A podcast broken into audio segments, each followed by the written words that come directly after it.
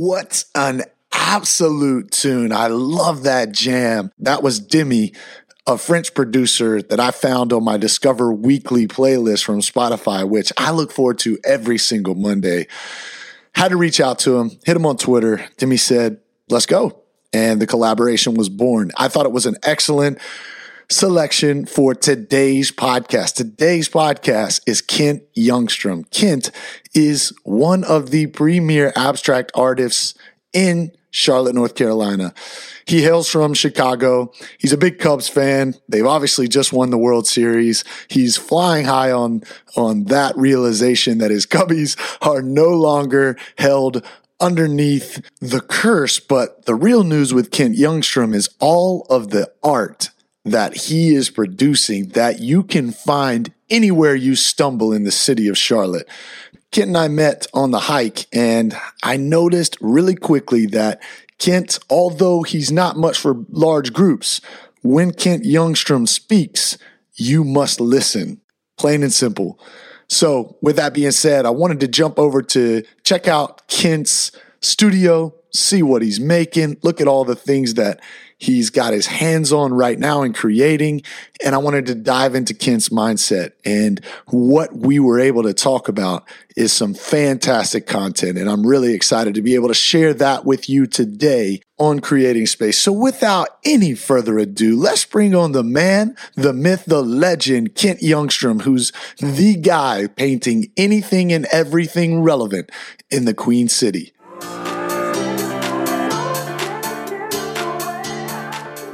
Kent Youngstrom, what's going on, my brother? I'm doing all right, man. How you doing today? Listen, I'm I'm excellent. Uh, we're sitting, as a matter of fact, in your studio right now. I am surrounded yeah. by your creativity. What you do is pretty impressive, man. Thanks, man. I, I appreciate that. You've come a long way. It sounds like, uh, and I want to get the story. I spent a little bit of time with you at the hike, although I noticed that that scenario might not be something that you enjoy. Uh, 22 new faces might not be a scenario that you that you like, but when you get you one on one, man, there's so much going on with Kent Youngstrom. I'm excited to sit down with you. Awesome, yeah, man. That's uh, the hike was awesome, but yeah, that is uh, it can be a little uncomfortable for sometimes. I was one of the few that went away, and uh, I did take a nap in my hammock while everybody else played. um, but I'm not going to apologize for that because I can't remember the last time I took a two hour nap in the middle of the day. Yeah, there's nothing so wrong with it that. It was it? nice. It, yeah. was, it was nice. So, two selections from Charlotte that had the excellent opportunity to be selected by Lululemon to go out to Chattanooga to experience some some excitement and uh, the personal development as well. And I got to learn a little bit about what it is you do. And it's come a long way, it sounds like. Um, if I were to ask you the first question as we start this off, tell me when Kent Youngstrom looks in the mirror, what Kent Youngstrom sees. Oh, good Lord. Uh, I see a dad and a husband and a guy who just actually happens to be or have a talent that's very visual to people. So, uh, people often comment how talented you are, and I don't see it as anything different from what everybody else does. Really? I'm just using what I have, and it happens to be very visual. Whereas somebody who is good with their words might not seem so talented on on the surface. Right. Um, I'm easily to rec- recognize for what I do because it's visual. Um, so I just I just see a normal dad who likes to goof off and have fun and hang out with his family and kids and play soccer and work out and not take naps, except for uh, when you're around people you don't know. But um, I see a normal guy, really. I do. I mean, I don't. I don't wake up every morning and think I'm going to paint something awesome today. I just wake up like everybody else. So you wake up. What's the first thing you do? Uh, I work out at six fifteen every morning. So I go work out. Um, and to be honest, I never thought I could do that until I got old and people started asking me if, if I'd go with them. And so that accountability got me going. And what it does for me on a on a personal level is it kind of gets away all that crazy energy and allows me to focus on the art um, instead of sort of bouncing around all over the place all day long trying to create something. Um, I've taken care of that nervous, I've got to get it out of me energy, and I'm ready to go. I love that. I'm much like that as well. I compare myself to a dog who's gone two or three days without a walk. Yeah. I'll, I'll, I'll gnaw on the furniture if Yeah. I don't get my workout. Yeah, it's a, it's a, yeah. If I don't go in the morning, I'm a little, I'm a little crazy. the craziness and, and that anxiety I see, and I say it all the time. I believe that anxiousness or that fear is an untapped energy source. And when mm-hmm. I look around your studio, there's energy everywhere, and it's in the form of splatter, it's in the form of brushstrokes, it's in the form of pictures. You have a really defined way to explain how you're feeling, and I think it's fantastic. And um, we're looking at a picture right now over the, the your back shoulder, and there's so many colors, so much going on. But in order to get to the point that that canvas is, there had to be a buildup. So, where was Kent Youngstrom 10, 15 years ago? Uh, I was living in Midwest and moved out here to do some design work with a developer, real estate developer, and thought that was going to be my new thing. Um, moved to Charlotte, and that didn't work out as anticipated, which was okay. Um, we had to switch directions a little bit when the real estate market didn't go where everyone wanted it to go. Um, and I had to figure out what I was going to do next. And I had been painting more of as a hobby for fun and doing a few shows on the weekends, you know, two or three times a year at the most. Um, I met an art rep and basically said, How do I sell my work? I don't know what I'm doing. How much do I sell it for? And probably gave her 35 questions within 20 seconds. Um, she calmed me down a little bit and ended up getting me into a couple shows in Nashville. Um, the first show I ever went to, I sold zero paintings. It was awesome. I brought them all home and went in the corner and wept. Where was that first show? It was in the middle of nowhere, Tennessee. I don't even remember where, um, but it was a it was a show I probably shouldn't have been at. So it is what it is. Um, but I, I could quit. Um, but I had a bunch of paintings I still need to sell. so I tried again, and, and the second time was much better. Um, better location. I learned new things. I learned what sizes to bring, what what things should cost, and things like that. Remember what it felt like when you walked into the show, your very first show, and you saw what you thought were established artists all around you, and did you feel like you fit in? No, I didn't. I felt I felt scared. Um, I've never, and even now, still struggle to picture myself or say that I'm an artist. Um, I can't draw a horse. I can't draw a person. They all look the same. Um, so that's growing up what I assumed a traditional artist was somebody could draw and paint realistic and things like that. Um, I say all the time now, I don't, I don't necessarily draw or paint. I compose color. Wow. And I, but I will say that I do that really well. And I will, if you put 10 artists in a room, I will probably say I, I might be the 10th worst or, but I will be the hardest working one there. Um, and I'll figure out a way to do what I'm doing and, and to get that energy. And the fact that you picked up on the energy is, makes me feel good because that's what I do. I mean, I do, I compose color in an energetic fashion. Um, and the fact that somebody can see that and pick up on that, that's why I do what I do. Well, I lead my life uh, as an empath with a lot of sensitivity to energy. I can walk into a room and I can immediately take temperatures on the room, and that is a blessing and a curse at the same time. Can you know? But when I came into your studio, I can understand when I look, especially at some of the paintings that I'm surrounded with right now, kind of where you were at that time as you were composing it. You know, you, you can tell maybe by the selection of the brightness of the color or the mm. direction of the stroke. I too do a little bit of abstract art, not anywhere close to this, but I I do appreciate the thought that goes into the color selections and like you mm-hmm. said composing the artwork. So you're you're at this point where mm. You have just learned that you have this gift and people are starting to appreciate what it is that you're making or composing what kind of signs were you getting from the universe or for, from people around that kept you feeling like I needed to keep doing this? Well, one, I needed to figure out um, the next step far as income and job wise. So, um, as I started to sell a few paintings here and there, um, having a marketing and, and design background, I figured, well, I could just sell my own work, but it was that was a lot more difficult than I thought it would be. Um, because it was hard for me to approach someone and say, "This is my work. It's awesome. Buy it." Got I wasn't good at that. But once I kind of figured out that, wait a minute, I've been selling other products for a long time and was not too bad at doing that. And everyone seemed to like the direction I went with that. A button kind of clicked and I decided, wait a minute, if I just remove myself from the product and treat when I'm painting it, give it everything I have, but then let it go. And then just sell it as if it's a widget, it kind of clicked. Wow. So what I did was I, I had a friend in, in Charlotte who was a photographer, and we went around and we put four or five paintings in the back of my van, and we drove around to the crappiest parts of the city we could find. We went into like under bridges and uh, next to porta pots and trash dumps and all sorts of stuff. And I would literally stand there and hold my art up, and we would take a really cool picture of the art next to something rather ugly. And I put a catalog together, and it was entitled "Art Can Make Everything Betterer," as in improper English. I get it. Yeah, that was the point. Um, and I made 20 Shutterfly books. I had no idea what I was doing. I made 20 Shutterfly books. I Googled as many addresses as I could find for retailers that I bought stuff from, from Crate Barrel to West Elm to all sorts of furniture companies because I had done some interior design and knew some of those people. Some of them I didn't even have addresses for. I just put buyer in the address. And I sent them off.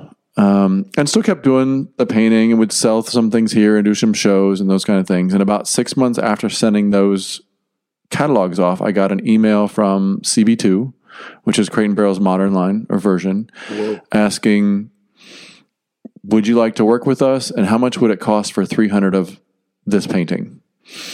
I had no idea how to answer the email, but I remember I remember that day as if it was yesterday. Um, I called my wife. She was out having dinner with friends. I didn't even know what to do. I was kind of like nervous, shaking, like excited, but also scared because I didn't want to do something wrong.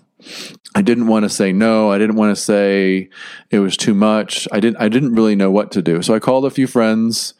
No one really knew what to say. so I decided that basically um, just call them back and say, yes, I'd like to work with you. Yes, I've done large orders before of like maybe three or four paintings um, and just kind of go with the flow. And from then, that point on, it was over a year, but almost a year to the date of that receiving that email, I got an order for 300 paintings. Um, each time they called, I would say yes, hang up the phone and say, how in the world am I going to do that? Um, I didn't know how to box anything, how to package anything, how to buy anything in that quantity. So I later made a lot of mistakes on the first one, Sure.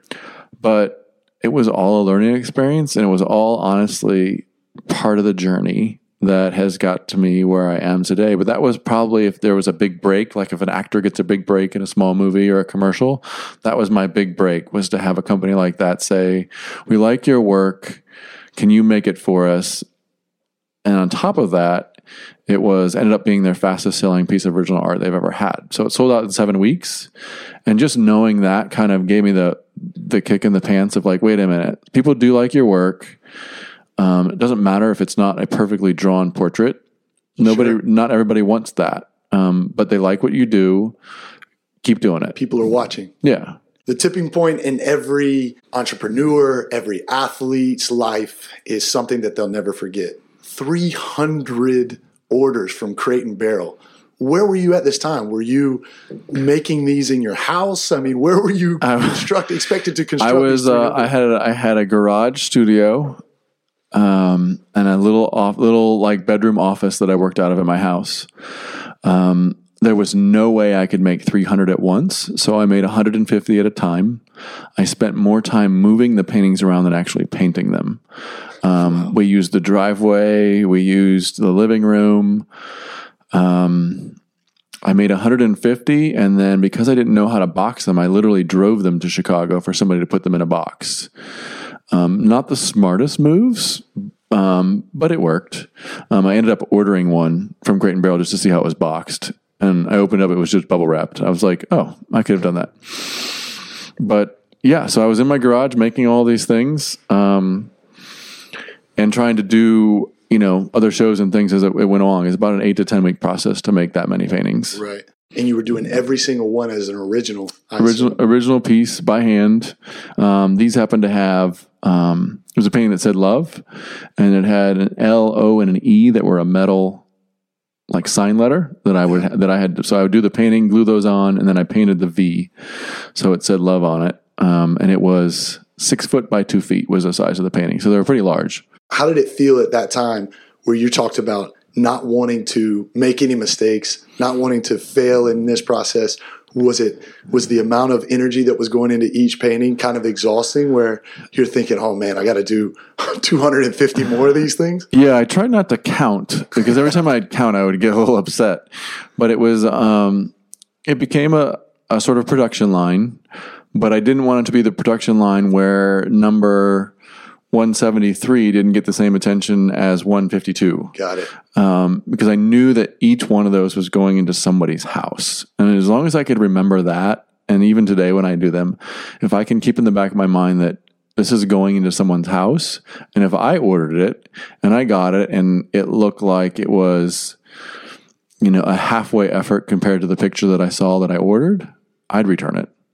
Wow. So I don't, I don't ever want to get a report back that you know three of them are returned or one of them or any of them are returned. I want each person to, you know, take a picture and post it online or do whatever they want to do, but I want them to get it and think, "Wow, I actually have an original piece of artwork and it only cost me this much money." So, what'd you learn about yourself through this initial process of creating your first order and fulfilling the order and having to do it in a bit of a crunch? I think I learned that that no matter what part of the journey I was on, there was always something on the other side. There was you know, going from I don't know if I can sell anything to somebody ordering 300 at once was a big deal. But then when those 300 were done, I had to figure out what the next step was, and that was okay. Um, but at the same time, you know, celebrate that that you that you did 300. That's pretty. That's pretty darn cool.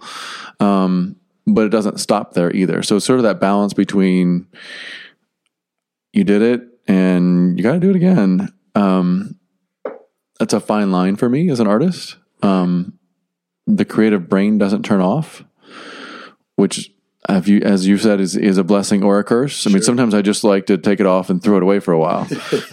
Could you please stop thinking of crap right now? Um, just enjoy where you're at. Um, but I, I, I mean, it was a, it was like kind of a, a you can do it moment, whether that's athletics or or whatever. Um, you know, you can you can play with the big boys. You can you can you can go to the you can be on the all star team. You can you can be what you can be on the highest club. Whatever whatever you want to say. It was sort of that moment of okay, the little kid from the little town can play with the city kids. Sure. You mention all the time in some of your videos and even when you were introducing yourself at the hike, I am an artist, but not the tortured kind. What does that mean? It has little to do with uh, being a starving artist as far as financial. People ask me all the time, do you mean that you've made it so you don't have to be ramen noodles and, and whatever? And that really has nothing to do with it. I think an artist is commonly tortured more by, I need to find the next big thing. And I think as an artist, one of the things that I'm fairly decent at is is being able to stay in the moment and paint. Um, what am I feeling now versus I need to paint this so that someone thinks it's awesome later. Um, that does not mean that there are moments as an artist where you're frustrated, but my favorite part of painting, and this is hard for people to understand, but my absolute favorite part of painting is when I'm stuck and I don't know what to paint next or how to fix the painting. Because I know on the other side of that is that five seconds of, I got it.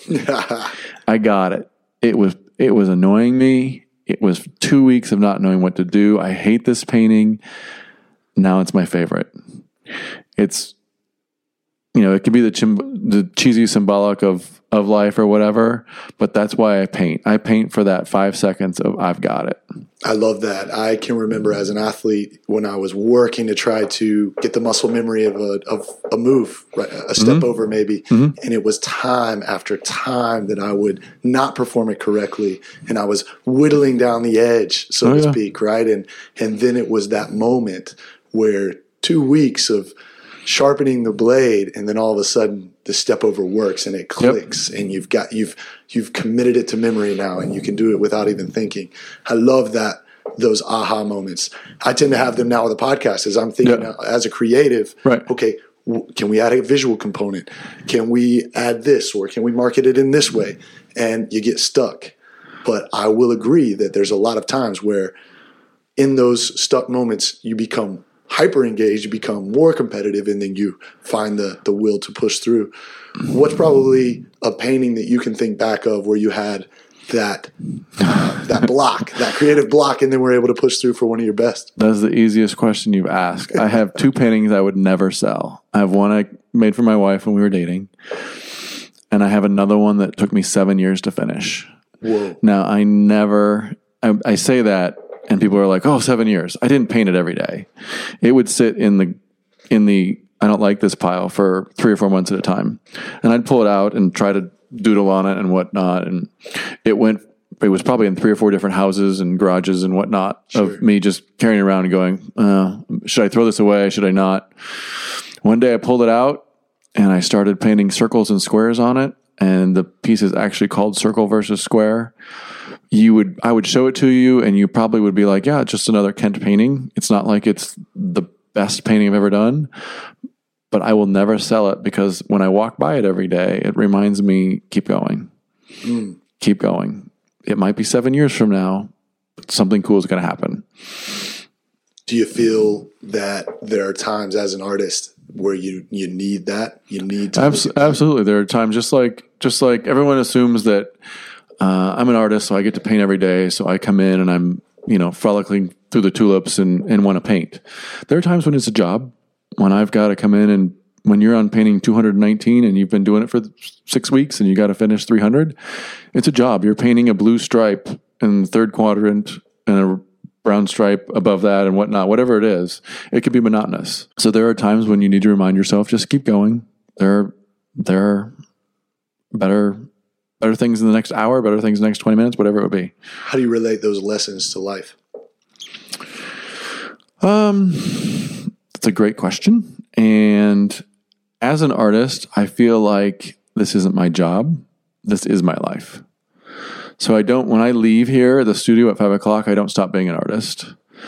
Um, and when I'm at home, I'm not necessarily not an artist, but I can be an artist as a dad. I can be an artist as a husband. I can be an artist as a soccer coach just because everyone else wants to take the ball down the line and cross it doesn't mean that I have to coach my kids to do that way. Sure. There's not a lot of 14 year old boys that are going to head it in the back of the post every time. So we don't do that. Um, just because everyone else is watch, letting their kids watch movie A or movie B or, or have this app on their phone doesn't mean as a dad I have to follow the trends. Um, all those types of things. I mean, I think, and sometimes detrimentally, I try to go the opposite direction everyone else. Sure. Um, that's not always the best wise choice, or it can drive those that you're with crazy because they're like, just do what everyone else does. And right. I'm like, no. um, so it can go both ways. But I think I try to think left when everyone thinks right, at least to at least to stop and make that thought.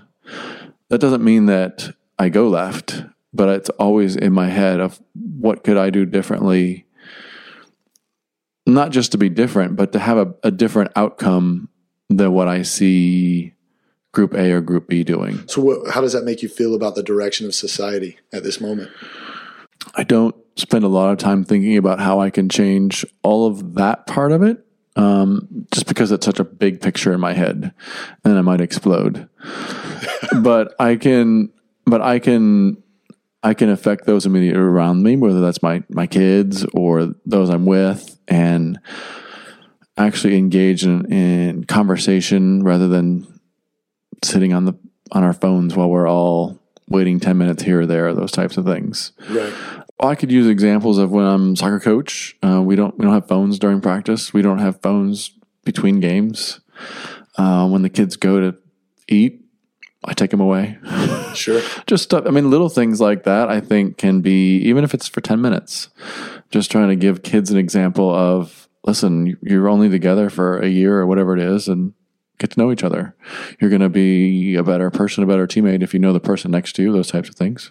as an artist, you spend a, a, considerable amount of time on your own, but you have a huge passion for connection, mm-hmm. huge passion for team dynamic.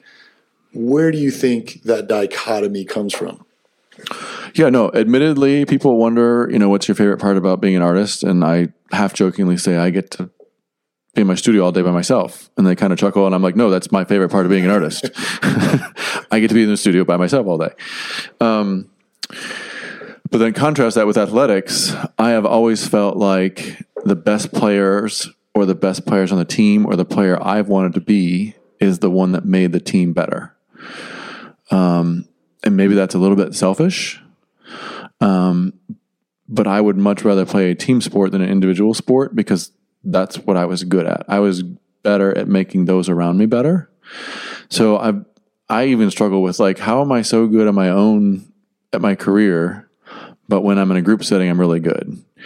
And I think it's I think it comes down to what I'm comfortable with. If I really think about it, I'm comfortable in certain sports being the guy go to guy. Sure. You know, if you put me in a, a pair of ice, uh, you know, put me on a hockey team, that's not going to be me. Right. I'm going to be out of my element. But um, I do have a passion for connection, but it's a little bit different than I think when a lot of people say I really love people and I love to connect with people, you would never hear those words come out of my mouth. Not that I don't like people, but that's not that's not me. I'm not going to go into a group um, like a you know a business mixer. Uh, there's no mixing for me. I'm just right. I'm the guy on the side. Like okay, I've been here for five minutes and I can go, um, and that's what I'm comfortable with. And and I think I've I think I've come to the point where that's okay. You know, I've I mixers aren't for me. I'll just put it. I'll just leave it at that. Um, but but I've built my business on connections, but it's not like uh, a connection where I've reached out um, because I am really outgoing and have met somebody in at a party or at an event and said, "Hey, here's this." Right. I'm much better at here's a really cool email. I make cool stuff. You make cool stuff. You know, like bacon and anything, we'd be better together. Right. Um, right. That's that's kind of that's kind of how I do it. And then once I get to know you, we can have a much better conversation than um and I enjoy that part of working with people. I enjoy that I have built my business by working with other people and letting them market me. Sure. Um because I'm more comfortable with that. I'd rather I'd rather have you tell people that you like my work than to yeah. me tell people that I'm awesome because that just doesn't that sounds odd coming out of my mouth. Right. Or even like I do this, you should have it. I can't it doesn't it doesn't work for me. I want you to fall so in love with the work that you can't live without it. That's what I want. Sure. I'm the worst salesperson for my work. You know, if you don't like it, move along would be my line. Correct. That's not very good as a salesperson. Um, so I, I do struggle with sometimes trying to figure out like why am I so good as a team environment, but I like to work on my own. There's probably some better answer than I gave you, yeah. but that's just what I'm comfortable with.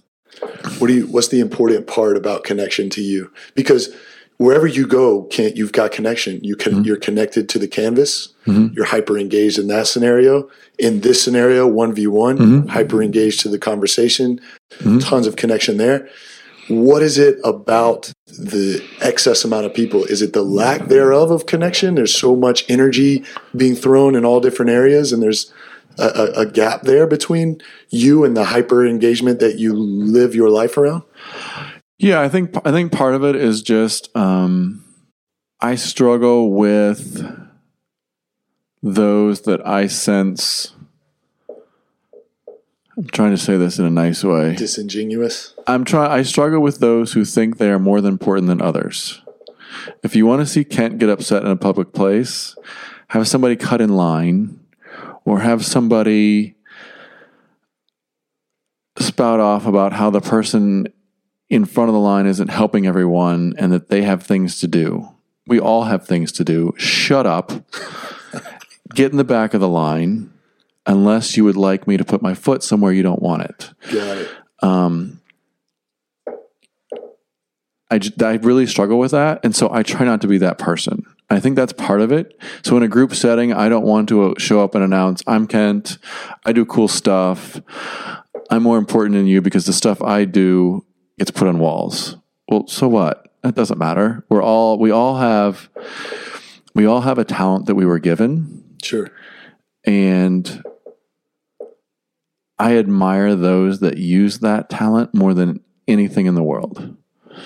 Um, and use it well and use it confidently, no matter what it is. Whether it's I'm a great cook, so I'm going to cook for people. I'm a great door opener, so I'm going to door open doors for people. Whatever it is, mine happens to be visual, so people think it's cool, and and that's great. I mean, that's that that I love that. I mean, good for me. Right. But at the same time, when I'm in a group of people, it's hard. It's I don't want to make that talent or whatever I've been given socially to stand out more than other people. And I think that's where I, I think that's where that comes from. And it and that's not saying and, and it sounds like I'm saying that those that are loud and boisterous, I don't like those people. That's really not it. It's just that I just not I'm not comfortable being that person. And if there if there weren't those people, it would be a really boring group of of 22 Kents getting together. um, I, I get that. Um, no one would want to be in that group. So um, it's just how I, I think that's where I come from. Is like I don't I don't feel like I need to stand out in the group unless I think that's where the team part comes into it. I'll stand out if I'm helping you. You've got bags of humility. There's no doubt about it. And in the hike, it was a struggle for you to just get engaged too much, right? You didn't Yeah. want the attention. And at the end of it, in the leadership declaration, everyone went around and they talked about what they wanted to declare to be um, what was true to them about themselves and how they wanted to move forward. Yours was hilarious, right? so a guy who has spent much of the time kind of off to the side, not not too much, but not saying much at all, says, "I am real. I am awkward. I am real awkward." And it to me, it sums you up so beautifully, right? Because because people think you're not you're not speaking, you're not being involved, that it makes you awkward. But at the same time, it is actually at the core of it. I don't want any attention. I know what I'm good at. I know that I'm actually pretty good at it, but yet I don't need your attention. I thought it was beautiful, man. Thanks, man. I mean, I think it. I think it came from or comes from one the hike, but two just some other things that I've been going through or thinking about and things like that, and how I built my business. And I think that the awkwardness comes from everyone at the hike that I talked to, and I'll just use that group just because we were there. There's 22 of us or whatever there were. All of us, at some form, were very awkward. We've got somebody there who is, you know, physically, you know, puts on different legs to do different things. In one sense, that's awkward. Sure. We've got a leader who, when you look at her, you're like, I think she won CrossFit Games and the Iditarod last week, Right. right? So she's awkward in that way. Sure. There is, you know, there's somebody who's running a kickboxing studio who's like, I don't, I don't have any certification. So I feel awkward running this. Somebody else who started a business, like I run a, a restaurant, but I don't really cook. So we're all awkward in some sense. It doesn't mean that we're awkward socially or whatever it is, but we're all awkward in what we're doing because we don't feel like we fit in. Correct. But what that awkwardness in one season does sets us up for relevance in another. So the reason you go to the kickboxing studio with the girl who doesn't have a certification is because she doesn't have a certification. She's not doing everything everybody else is. Sure. The reason that you're standing in awe because the dude is climbing the rock wall, he doesn't have legs. Yeah. Tell me that's not inspirational. Sure. His awkwardness in one season has set him up for what he does in life to inspire people beyond what I could ever do. I can't do that. You can't do that. chance. but that's because that's we weren't awkward in that way. So I think what it was is like I'm owning the fact that I didn't grow up as an artist. I'm, I live in South Charlotte, which isn't considered the art capital of the world. I'm not necessarily awkward as in like you would look at me and go, that dude is weird looking or he's whatever, but I am awkward in the art world. You know, I'm just a regular guy making art. That doesn't that doesn't really exist. Sure. If I go into the art world, if I go into Noda or whatever, I'm awkward there because I'm an artist, but I'm a dad who has two kids. That doesn't work there. Yeah. But if I'm over here in South Charlotte, I'm awkward because I'm an artist and I'm not the, a banker. So I'm awkward in a lots of social settings or in what I do. But that has set me up for, all right, you are an artist, but you're actually different than most artists, if that makes any sort of sense. Absolutely. So I am awkward, but that's a good thing, and I'm owning that awkwardness, um, and I'm proud of it. I'm proud that you know I'm just the average guy artist. Um, my friends tell me all the time they're like you're you're weird, but not in a weird way, if that makes any sense at all. Um, but I think if we all sort of look at ourselves and find out what we're awkward at, it might be what makes us successful. Our greatest gift. Yeah, I mean, if you think if you think of just think of some of the top successful people that you can think of in the world, think about them. They're a little nutso. Yeah. I mean, Hey, think listen, of, think I of think them. I'm nuts every day. I, Yeah. I'm, I'm seeing this vision in my head about a podcast that is growing and flourishing. Yeah. And I think that it's great. But when i talk to someone else and share the vision, Yeah. they look at me like a madman. Like, Yeah, what how do you you doing? believe this is going to work? Right? I, I feel, and I've been told since I was little, Wes, you talk too much. You've got mm. too much energy, and you're far too crazy to, to be around. It's just too and look, much. and now you've got a microphone in your face, and that's what you're doing. I- I- isn't Yeah, it so your awkwardness has set you up for relevance in what you're doing. Correct, and and it's incredible that you have seen that. So that that moves us to another great question of yours. Do you believe that the passion that people have is the sweet spot, and that people should chase their passions in their lives? If I say yes, someone will quit their job and then blame me. if I say no, I sound like a hypocrite. So maybe. Uh, that sounds like it. That sounds yeah, like a, that's that's like a, politi- a on a day yes, where we on have to vote. yes, on, today, on voting like day, I'm going to give you a political answer. You should maybe. follow your heart, but make sure you get a paycheck, or your wife will leave you. Um, yes, I think you should follow your heart. That doesn't mean you have to do it with your job. If you're if you are great at serving people and that's what fills your bucket, do it at work. Do it at church on the weekends. Do it at the homeless shelter on Thursday night. I don't think I think if I had to, if for, who knows what the case, but if I had to go to do a nine to five job, I, I would probably not like it. But I could be an artist. I could be an artist there. I could be an artist in the evening. I could do whatever. Um, I wrote a book called um, "Be Something If You Want to Make Something," and one of the chapters in there was about do it today. Don't put it off. Don't wait for your baby to be out of diapers, for your kids to be out of school, for your student loans to be paid off. If there's something you want to do, do it today. That doesn't mean you quit your job today. It means if you want to be an artist, paint at night, paint on the weekends, do art shows on the weekends, do what you do need to do to pay your bills and to live life with your family or yourself or whatever it is.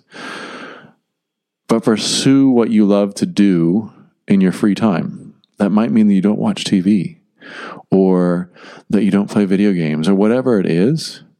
But do give yourself the chance to figure out if it is what you love.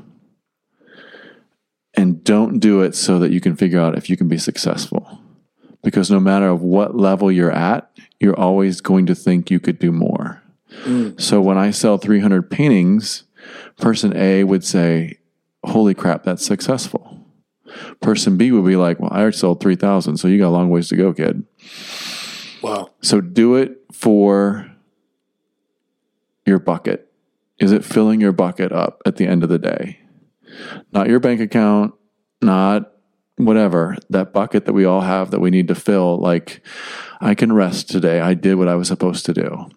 Do it for that. What have you learned through this process of creating art that you'll take with you and you you'll teach your kids? I can't do it on my own as much as I think I can every day. I tend to not ask for help and want to think, oh, I can do it, I can do it, I can do it. Um, I couldn't do all of this if my wife hadn't decided that she wanted to, or that she was going to get a job when we first started. The plan or goal is that she doesn't have to do that pretty soon. Who knows if that's going to happen? Um, I couldn't, you know, there's still a life to be lived. I can't just come in here and paint all day every day. I got to pick up kids. I've got to hang out with them. I got to I coach soccer. I do other stuff. Yeah. Um, and so I can't let it be totally all consuming either. Um, but I've I've learned that if you just stick with the process and trust the process, you'll be okay. Doors open up that you never thought would open, don't they? Yeah, and I think and I think that goes back to some of the things we talked about earlier about connections and and the process. Um, those two combined. Mm.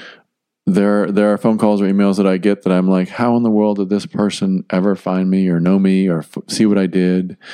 And then there's other times when you can see the tr- you can see the chain. You can see I painted for company A. Person B saw it, sent it to person C online. I went and visited with person C. Person D was happened to be in the building.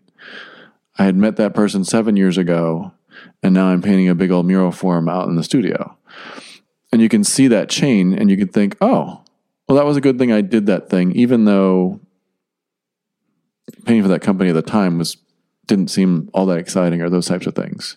But I can honestly say that the things that I've done in the art world or in my business world that I thought were I'll just use the word stupid or unproductive, often come back to be the most productive things, whether it be a year or two years later. Wow. Some of the things that you thought were the most unproductive end up coming back to be the most productive. Absolutely. As we round out the podcast, Kent, it's an incredible story, and there's no there is no coincidence as to why you have created the tribe of followers in Charlotte because you do it for the right reasons and you stay true to yourself, you trust your gut, you follow your heart, and you allow the people who interpret your art to do the work for you. And I think that's incredible. One of the questions that I like to leave with um, tell me this life is a journey, all right? Explain your unique journey in a sentence.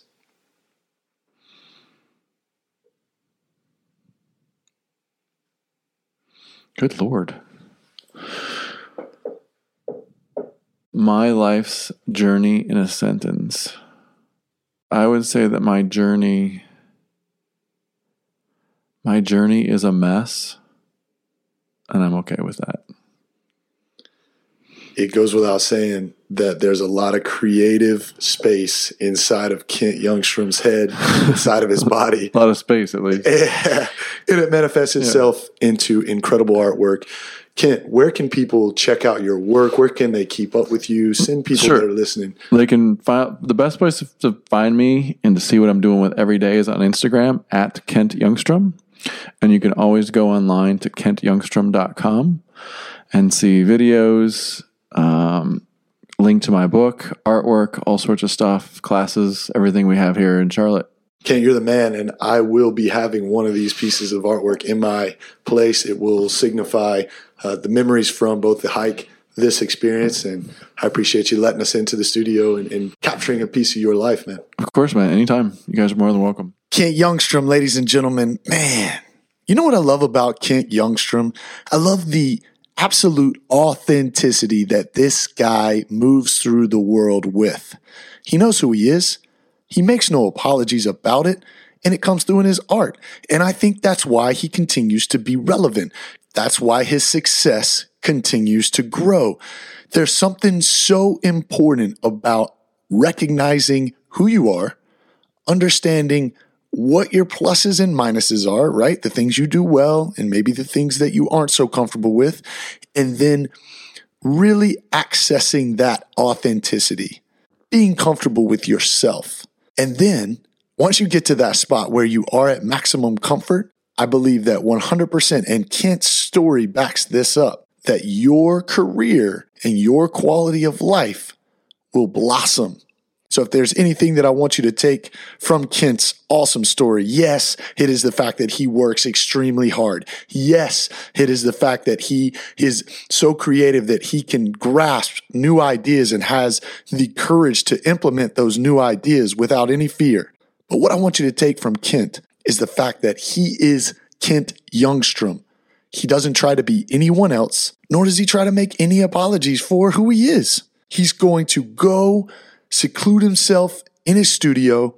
He's going to get into the depths of his creative process and he's going to make art that's real to him. And every person who's inside Kent's circle of influence knows what to expect from him, knows the morals that he that he moves through society with, knows his values, knows what he represents, and he's not going to waver from those.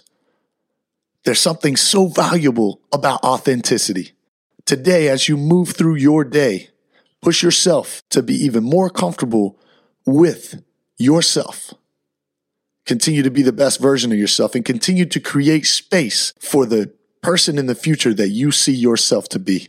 Kent Youngstrom, thanks for coming on the show. Guys, thanks for listening. If Kent's story resonated with you, please jump on over. Check his website out, kentyoungstrom.com. Share this podcast episode with maybe some artists that you know that might need to be inspired by Kent's story. What about individuals who may need to hear that being themselves is all right? Push this podcast in their direction. I think Kent can speak volumes to just about anyone and everyone in our society. I thought this episode was incredible. I hope you like it as well. If you get a chance, get on over to iTunes, get Creating Space a little bit of a review, rate it for us. Let me know what you think. I love how you guys are connecting with me specifically on Instagram. I'm loving some of the, the comments that you guys are giving me, the quotes that you guys are tagging me in. It's, it's fantastic. It's such a good community and let's keep pushing each other to create space for the best versions of ourselves. Go rip up your day, guys.